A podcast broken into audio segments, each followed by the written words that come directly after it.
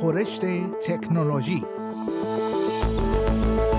خورشت تکنولوژی یک پادکست هفتگی به زبان فارسی از رادیو اسپیس فارسی است پادکستی که در آن از گجت ها یا ابزار تکنولوژیکی جدید گرفته تا نوآوری های جدید در جهان فناوری و یا حتی ویدیوها و اخبار داغ در شبکه های اجتماعی می‌پردازیم.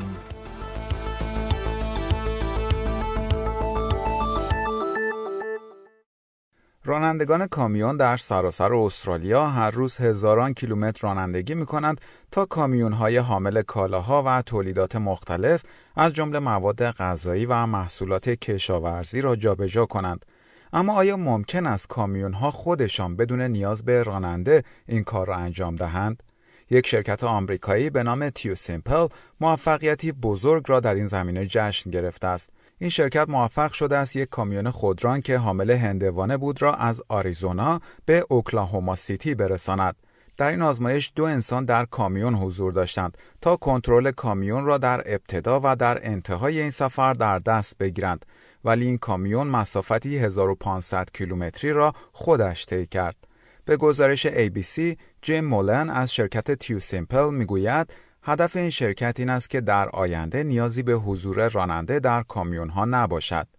وی می‌گوید هنوز وضعیت وجود دارد که در آنها نیاز به یک راننده خواهد بود که این وضعیت ها مایل اول و مایل آخر نامیده می شوند.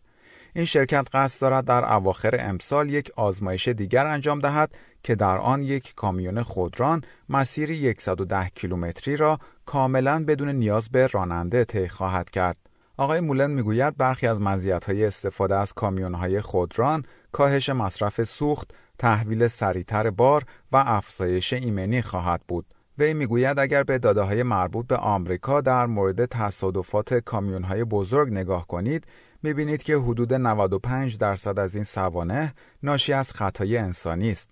آقای مولن می‌گوید هوش مصنوعی ما خسته نمی شود و حواسش پرت نمی شود و همین امر می تواند به طور قابل توجهی ایمنی رانندگی کامیون های بزرگ را ارتقا دهد.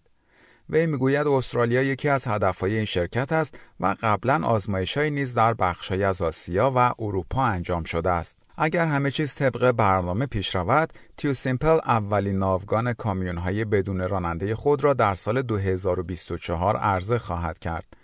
این کامیون ها از حسگرهایی استفاده می کنند که از طریق تشخیص نور و تکنولوژی فاصله سنجی موسوم به لایدار محیط اطراف را ارزیابی می کنند. شرکتی که در عرضه تکنولوژی لایدار پیشرست یک شرکت استرالیایی به نام باراجا است.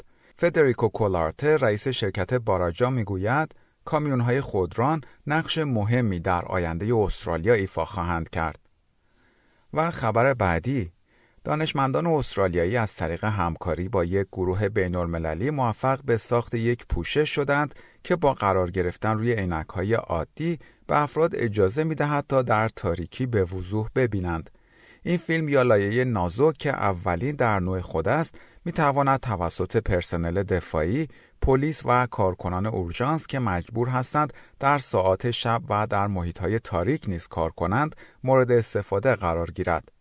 دانشگاه ملی استرالیا اعلام کرده است این تکنولوژی جدید همچنین می تواند رانندگی و پیاده روی در شب را ایمنتر کند. به گزارش 7 نیوز، روکی اوکاماچو فیزیکدان این دانشگاه می‌گوید این تکنولوژی جدید می تواند نور مادون قرمز که برای چشم انسان غیر قابل رویت است را به تصاویری تبدیل کند که به وضوح قابل مشاهده هستند. این اختراع جدید همچنین می تواند به کاهش آسیب دیدگی های مزمن گردن که ناشی از استفاده از ابزار سنگین دید در شب است کمک کند. این پوشش از کریستال های نانومتری ساخته شده است که صدها بار از یک تار موی انسان نازکتر هستند. دکتر کاماچو می‌گوید این پوشش می تواند روی عینک های مختلف مورد استفاده قرار گیرد و مانند یک فیلتر عمل کند. این پوشش جدید بسیار سبک و ارزان است و به سادگی می تواند به تولید انبوه برسد و در دسترس همه افراد قرار گیرد. این پوشش جدید از طریق همکاری گروهی از دانشمندان از دانشگاه ملی استرالیا، دانشگاه نیو ساوت ولز، دانشگاه ناتینگهام ترنت و برخی دیگر از مراکز پژوهشی تولید شده است. نتایج این تحقیق هفته گذشته در نشریه Advanced Photonics منتشر شد. و خبر بعدی با توجه به اینکه شرکت های بیشتری از کارکنان خود می‌خواهند تا به محل کار برگردند، گوگل در حال ایجاد تغییراتی بزرگ در اپهای کاری خود است. این تغییرات بزرگ با هدف ایجاد امکان همکاری بهتر بین کارکنانی که در محلهای کار فعالیت خواهند داشت و کارکنانی که هنوز از خانه کار می‌کنند ایجاد خواهد شد. یکی از تغییراتی که ایجاد خواهد شد شروع استفاده از ویژگی چت با عنوان Spaces می باشد که به تدریج باعث از رده خارج شدن ویژگی کنونی Google Hangouts خواهد شد.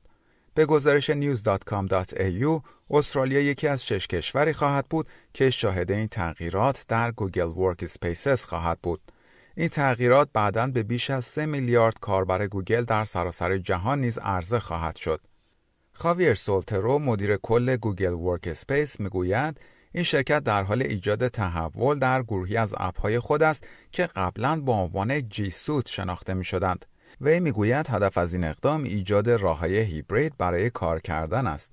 این تحول جدید به این معنی است که شرکت ها قادر خواهند بود تا برخی از کارکنان خود را در محل کار خود داشته باشند و برخی دیگر از کارکنانشان همچنان از خانه کار کنند. برخی دیگر از ویژگی هایی که از ماه سپتامبر عرضه خواهد شد شامل بلند کردن دست به صورت مجازی و شرکت در رأیگیری هاست. خود گوگل نیز همچنان به حمایت از یک فضای کاری هیبرید ادامه خواهد داد. سوندار پیچای رئیس گوگل خواستار این شده است که 60 درصد از کارکنان این شرکت سه روز در هفته در محل کار خود فعالیت کنند و سایر کارکنان از خانه های خود کار کنند. این در حالی است که اسکات موریسون نخست وزیر استرالیا اخیرا اعلام کرد که زمان بازگشت به محلهای کار فرا رسیده است تا مراکز شهرهای استرالیا دوباره احیا شوند. و خبر پایانی برنامه خورشت تکنولوژی این هفته شرکت هواوی چین اعلام کرده است که سیستم عامل مخصوص خود که Harmony OS نام دارد را عرضه خواهد کرد. پیشتر حدس و گمانهایی در این باره مطرح شده بود که این شرکت قصد دارد به جای استفاده از اندروید از یک سیستم عامل جدید استفاده کند. به گزارش بی بی سی در ماه می گوگل مجوز هواوی برای استفاده از اندروید را به حال تعلیق درآورد چرا که دولت آمریکا هواوی را در یک لیست سیاه تجاری قرار داد. هواوی اعلام کرده است پیش از اینکه از سیستم عامل جدید روی گوشی های موبایل خود استفاده کند از آن روی سایر ابزارها مانند ساعتها و اسپیکرهای هوشمند استفاده خواهد کرد.